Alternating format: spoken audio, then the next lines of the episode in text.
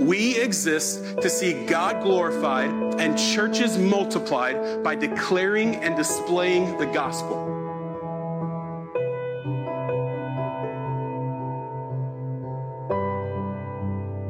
Uh, chapter 6, beginning in verse 1. This has become particularly precious to me over the last uh, few weeks that I've studied. You all have been on my mind, and I think you're going to see why. Um, but as we enter into this time in the Word this morning, let's pray. Father, we come to your word this morning in faith and expectation, for we desire to know you and we believe that we'll hear from you. We gather together to worship you and hear from your word because you have commanded it, but also because our souls need the community of these saints and strength from your bread.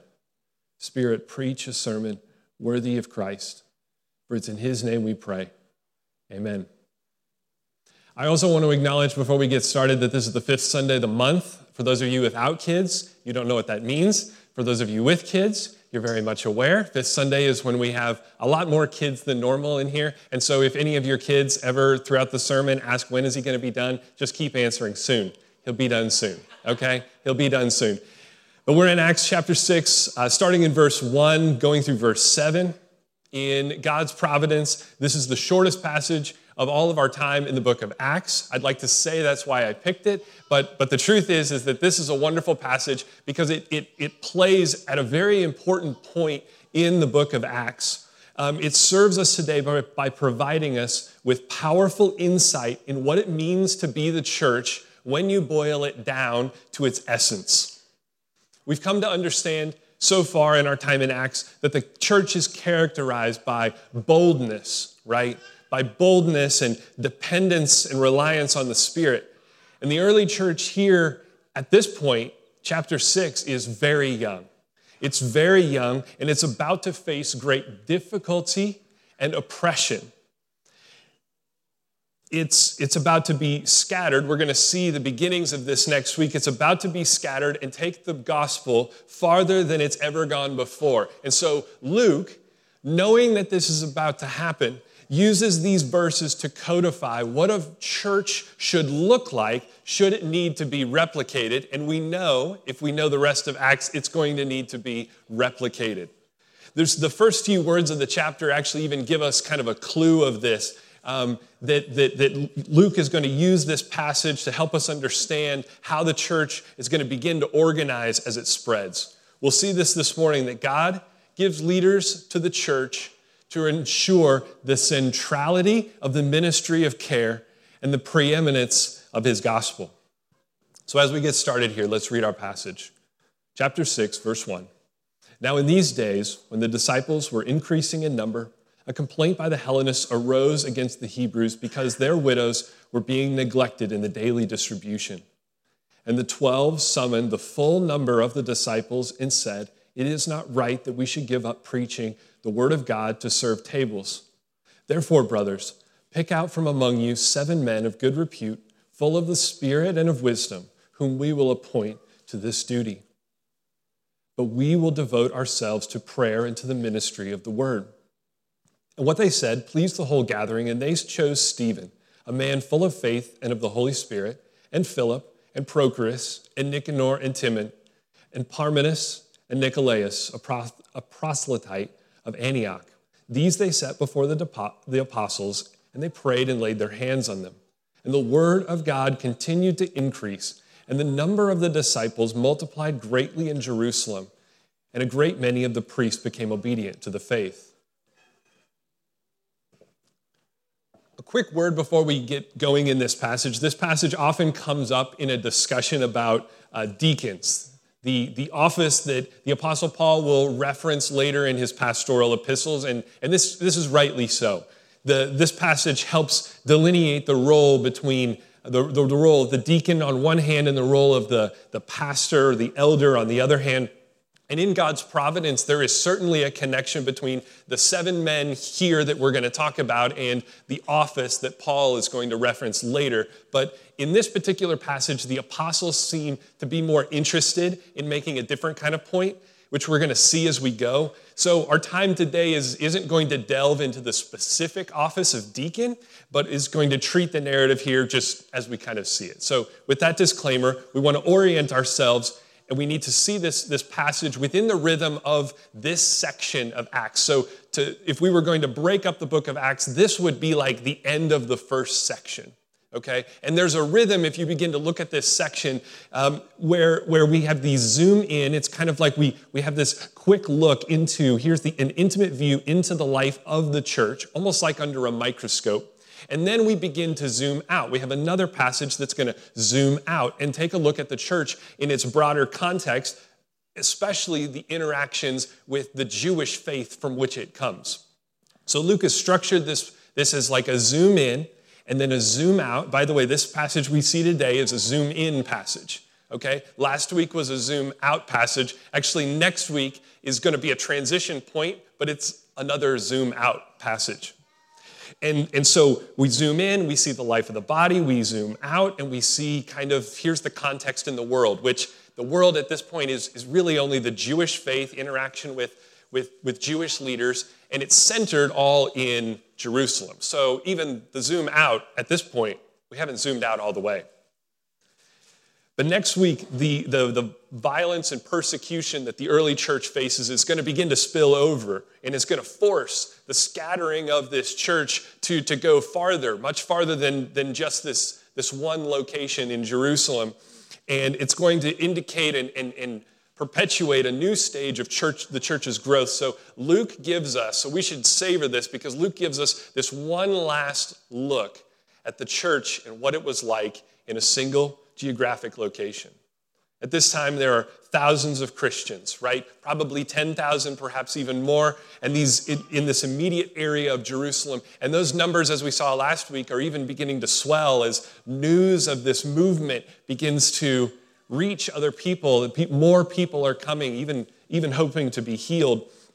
And, but despite this small geographic area, this distribution here, still, because there are so many people, it makes the distribution in verse 1 very difficult. It's a daunting undertaking.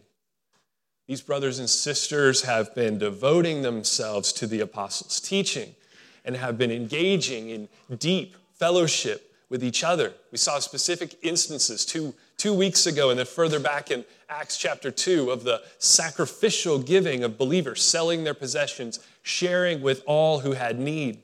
And here in chapter 6, right, we've seen the, the generosity. Now in chapter 6, we get to see the distribution of some of these resources. And we know from earlier in Acts that this generosity is partly due to the, new, the, the joy that the new believers have found in their faith. And that's certainly the case, but there's actually a second, somewhat more implied uh, explanation here. This generosity that we see in Acts chapter, that we've seen before, and we see the distribution of in Acts chapter 6, is, is really what a, basic piece of what it meant to be a faithful Jew. And therefore, in the minds of these early believers, what it meant to be a faithful Christian. The daily distribution here is a demonstration of this. The law and the prophets are full of commands to honor and to provide for widows and orphans, and even warnings in the Old Testament, like Exodus 22, warnings against what's going to happen if they neglect widows and orphans or oppress them or fail to give them justice. Psalm 68, God calls himself the father of the fatherless, the protector of the widow. The widow. So then, to deny the widow justice is, is actually to make war against her protector, the God of heaven. So, care of the vulnerable and needy was precious to early Christians because they understood this truth that the people of God are their brother's keepers. They saw continuity between the ethics of the old and new covenants. Therefore, care is central to the life and practice of the church because God continually reminds us of the hurting, the downcast, the marginalized, the needy, and the suffering. Those that seem the easiest to forget are actually those to whom the Lord is said to be closest. So, going back here to verse 1, then the problem of the widows being neglected is actually appears even more alarming They haven't received what they needed, okay? But they also haven't received what the community would say is just and good. These widows are described here as Hellenists, which means that they are Greek speaking Jews, and more than just speaking Greek, which really was not like a novel thing at that time, these, these Hellenistic Jews were Jews that had, had, had likely been among the diaspora, that is, the scattering of Jews among the Greek world, okay? And some here had, of course, returned back to Israel, Jerusalem in this case. They're ethnically and religiously Jewish, but culturally would have been somewhat Greek. They're contrasted here with the Hebrews. Okay, we've got the Hellenists and we've got the Hebrews. The Hebrews here are also Jews. They're also Jews, but they're Jews that had historically and perhaps even for generations lived in the, in the vicinity of, of Jerusalem and in, within the, the region of Israel. Okay, remember, this is God's promised land. So people who are Hebrews here, so for some, this was even a this was even a status thing. Okay, we see Paul talk about that in Philippians 3, verse 5. He in his he calls it his fleshly boasting. He says, I'm a, I'm a Hebrew of Hebrews. So uh, a so a, a, a Hebrew, right, a Jew who would consider, consider themselves a Hebrew might view themselves as more faithful than this other kind of Jew, right? As if there's two kinds, this Hellenistic Jew who had spent time in, in, in the larger Greek and Roman world, again, apart from the promised land of God. And this cultural divide here that we see at the beginning of, of, of chapter 6 is so noticeable in this situation, and the omission of this one group is so obvious that when we hear, when we see complaint, okay, we should almost understand this to be like an accusation. It's almost this kind of accusation of like, so hold on a second. So you're saying that this is how it's to be? So there's like you all over here, like the elite, okay? And then there's like just the rest of us? Like, is that why you're treating us this way? Like, how else were they going to interpret this situation, right? So the issue is not merely an isolated lack of care. It's not just a few people who were left off. It's the specific group of people. It's this feeling of discrimination, of other, of, of, of lesser than, of separate from, of singled out. And I want to take just a moment and speak to you this morning. If, if for you that feels like a, a more present than distant reality, because perhaps you've experienced hurt in the body of Christ. Okay? Not, we might expect to be hurt out in the world, but perhaps you've experienced hurt within the body of Christ. Because perhaps it's been an absence or a gap in care. Or because perhaps even you've been actively injured or abused by a believer or even a pastor. And let me just say, to this, say this to you now I am so, so sorry. I am so sorry in being singled out or being left out, your experience in the body of Christ has been so far from the ideal that God has put forth end to end in the whole of Scripture for the people of God. Let me affirm God's people should care for God's people. God's people should love God's people without reservation or holding back. Let me say, your hurt, it matters. Whether recent or in the distant past, it matters. It matters to Jesus, and it matters to this church right here. It matters. And at the end of my sermon, I'm going to ask you to, to press in. But for now, just hold with me. Stay with me as we look at the, the response of the apostles. Upon hearing of the complaint, verse 2, the apostles, the, the apostles summoned, says that, and the 12 summoned the full number of the disciples and said, It is not right that we should give up preaching the word of God to serve tables. Therefore, brothers, pick out from among you seven men of good repute, full of the Spirit and of wisdom, whom we will appoint to this duty. Perhaps some of you, like me, come at this from kind of the business world, okay? Kind of from the workplace, and you, you look at this meeting and you absolutely love this efficiency, okay? This is, this is awesome. This is like this is the best meeting ever, okay? Hands down. In, out, two minutes, no sweat. This is great the problem comes up, they, and, and it's solved, right? And it actually, the quickness of that should catch our attention.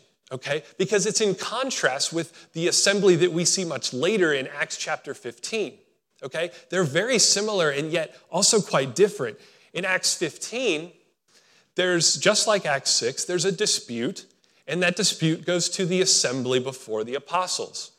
But in Acts 15, there is, there's debate, okay? There's, there's debate and there's discussion because the, the decision to be made doesn't feel quite clear. But not so here in Acts chapter 6. There's, there's, no, there's no debate, there's no discussion, there's no open forum. The, the apostles don't hold a hearing to argue the merits of do we care for people or do we not, right? Why? Because the centrality of care and the expectation of ministry within the body of Christ is so ingrained in the identity of these believers already that providing care is a foregone conclusion. If it be true that care and ministry are failing to happen in some way, this, this just cannot be so. It must be corrected. To do otherwise is, is just intolerable. So, this resolution of lapse in care here is expedited so that these women can be ministered to swiftly. But perhaps in your mind, you, you were paying attention in verse 2, and the last part of verse 2 is sort of troubling to you. Okay, the very last one, the, the statement made by the apostles, perhaps this statement sounds almost derogatory okay? Derogatory toward the needs of these marginalized women. And we imagine, maybe perhaps you imagine them sneering, like, are you kidding me? I don't have time out of my, take out of my busy schedule to go and wait on tables. Or perhaps we picture an Ebenezer Scrooge pastor who begrudges anyone who knocks on his study door. And let me just, let me just quickly relieve you of, of that tension. Let me just quickly relieve that. So, first of all, first of all, Jesus served tables, right?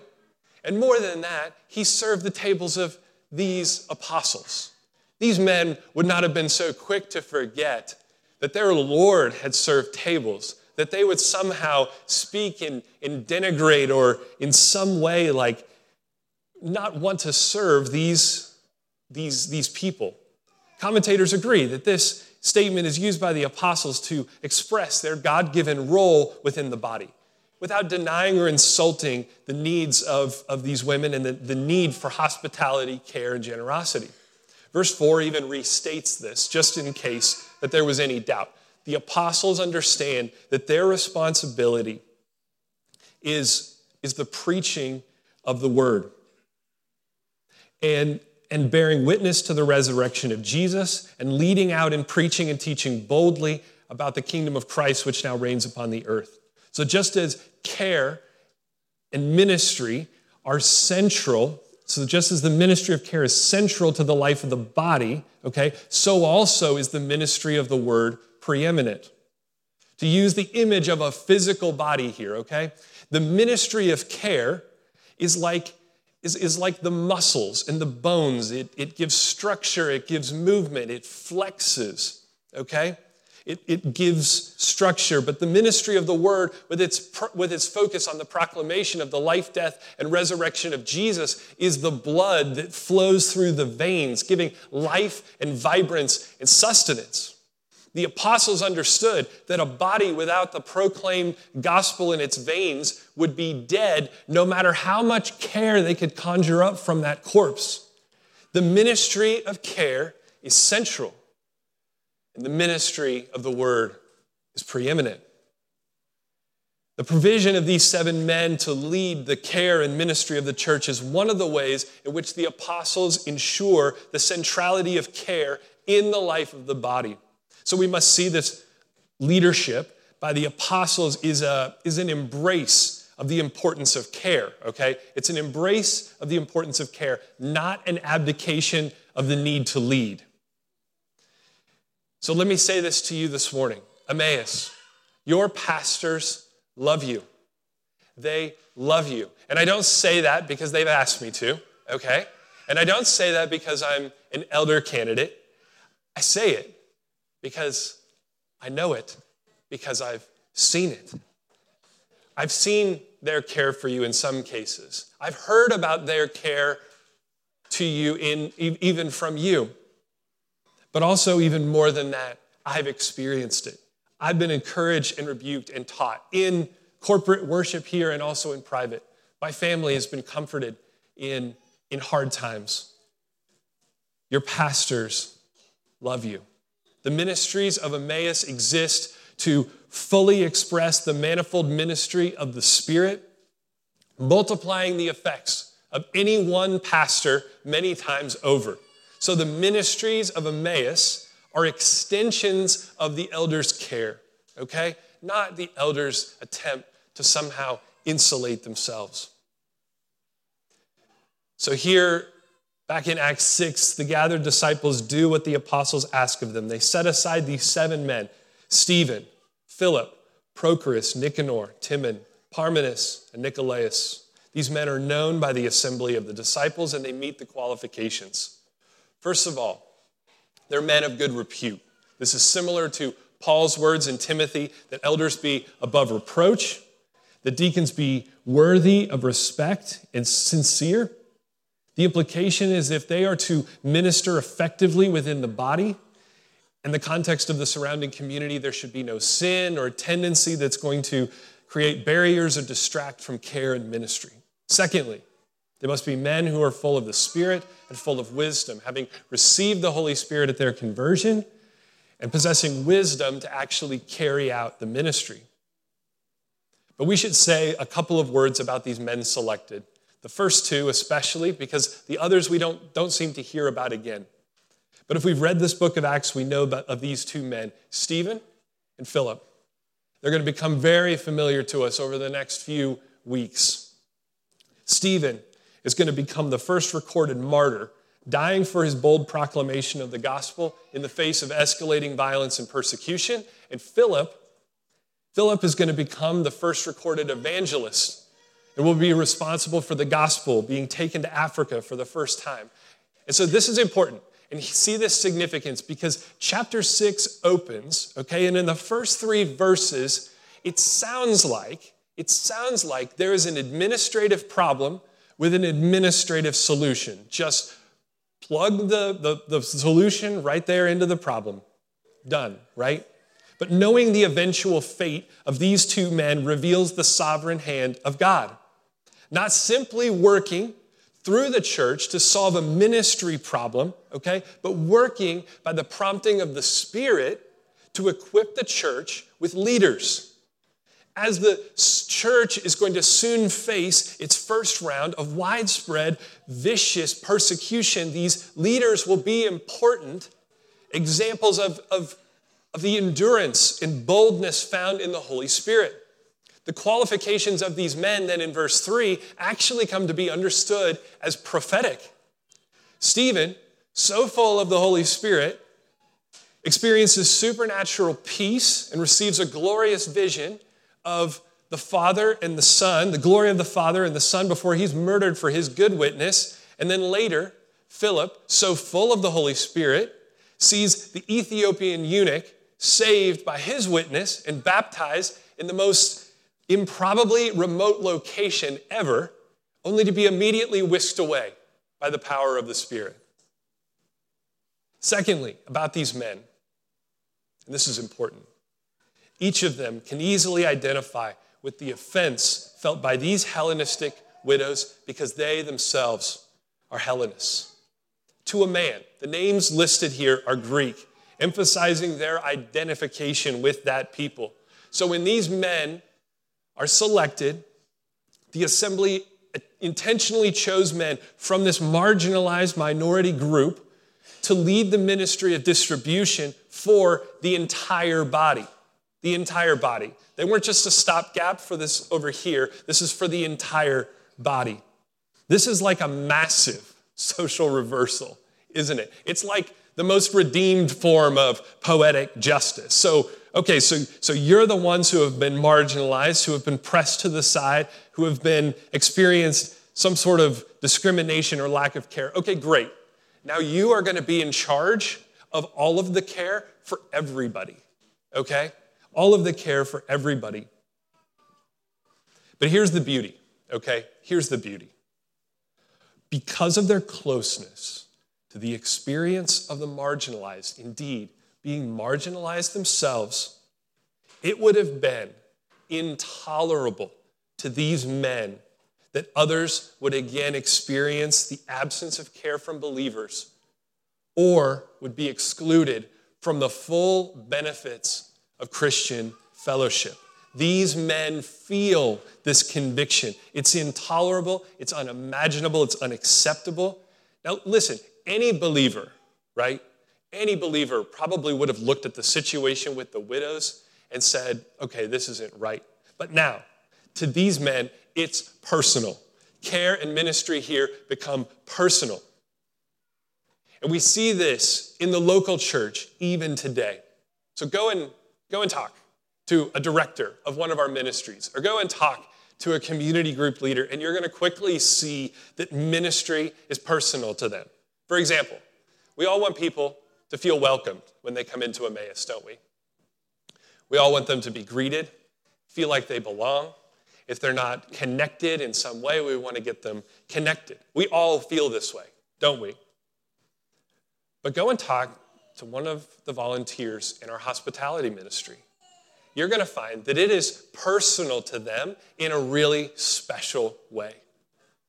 The thought of not welcoming or ministering to visitors or members to them is particularly intolerable. Like it doesn't even compute as a possible, like acceptable solution, right?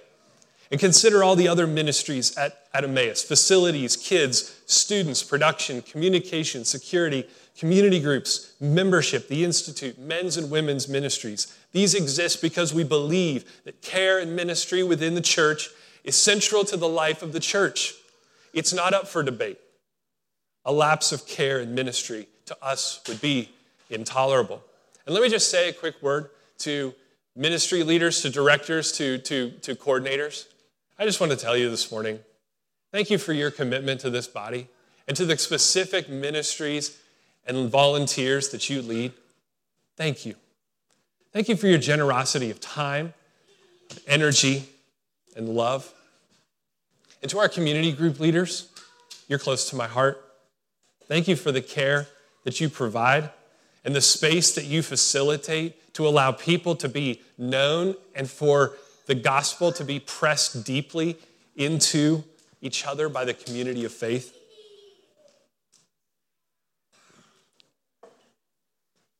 And finally, verse 7. And the word of God continued to increase, and the number of disciples multiplied greatly in Jerusalem, and a great many of the priests became obedient to the faith.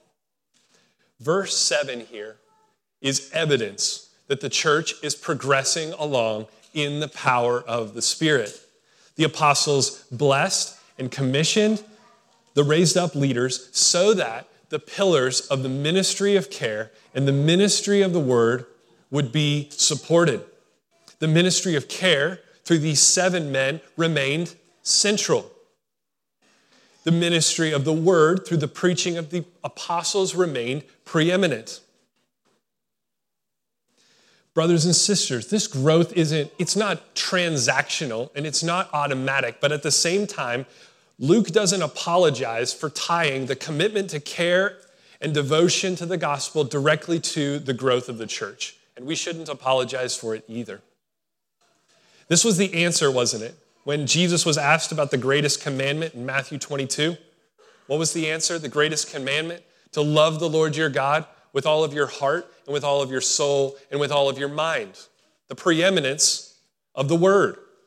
And then what's the second command? To love your neighbor as yourself. This is the ministry of care. We preach the word, we care, we minister for the purpose of declaring and displaying the gospel and to love each other well all the way to the promised land. We care we minister in humility, okay? In humility, knowing that we minister to each other only by the power of the Spirit who has, who has changed and redeemed our hearts and now strengthens our hands. We believe that we care for one another and are gathering around the word rightly preached. We believe that, that caring and gathering will result in the multiplication of God's people here and around the world. And perhaps here at this point, you're, you, you, you come and you say, I, I don't know if I know this Jesus. If you're not a follower of Jesus this morning, perhaps you're wondering why. Why, of all things, would we come to church and hear a sermon about church? Right? Because that's what this has been, is a sermon about church at church. Simply put, this is our family. This is our family. These are the people to whom we belong. Our deepest hope and faith is in the life, death, and resurrection of our Lord Jesus Christ. This is why we gather. This is why we sing. This is why we confess. This is why we preach. This is why we disciple our kids and each other. Because Jesus, the Son of God, died for sins, specifically our sins. And more than that, was raised from the dead. And you can be forgiven and enter the blessed family of God. This wonderful gift is offered to you today, right now, as you sit, as I speak to you, and the Spirit works within you. The Father desires to save you, to place His Spirit within you and adopt you as His son or daughter. If you will but come to Him and place your faith in Jesus, please, this morning, come to Jesus.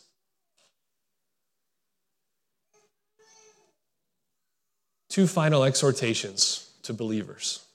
First, make the word and prayer preeminent in your life out of your utter dependence on Jesus. Seek to love the Lord your God with all of your heart, soul, and mind. Make corporate worship a centerpiece for your family, using sermons you hear each week to disciple your kids or your, even your own hearts. Perhaps you are in, hopefully, you're in a community group. And, and as you approach community group, before you go, prepare your heart. Prepare your heart with asking these questions, considering how the Spirit has used this week's sermon to, to stir your affections for God and His people, and how your heart needs to be refined by the Scriptures. Find time to pray and confess your sins in utter dependence on the grace of God. And secondly, to believers, give yourself to the ministry of care within the body of Christ. Care and be cared for. Give generously of yourself to minister to others in this body. Find those who feel far off and distant and welcome them in. If you are a member here and you're not actively serving in one of our ministries, let me just invite you into the joy that it is to minister to brothers and sisters. And even today, I told you I'd get back to you. Even today, if you feel that you've been wronged by the church, maybe this church, maybe wronged by believers in your past, please let us care for you. Let us care for you. Let us know your hurt. Trust us with your hurt. Trust Jesus with your hurt. Let us minister to you. If this morning you need, you feel that you need a pastor's care, your pastors desire to walk with you and they desire to see you cared for, both by them and also and especially by this body. The Lord delights to grow his church through the faithful commitment of his people to his word and to loving each other generously and without holding back. As you pray for our church, pray for this generosity and commitment and pray that the Lord would add to us daily those who are being saved.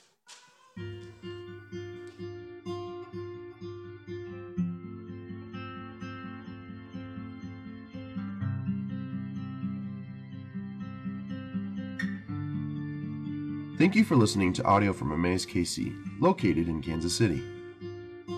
For more information about Amaze KC, please visit us online at www.amazekc.com.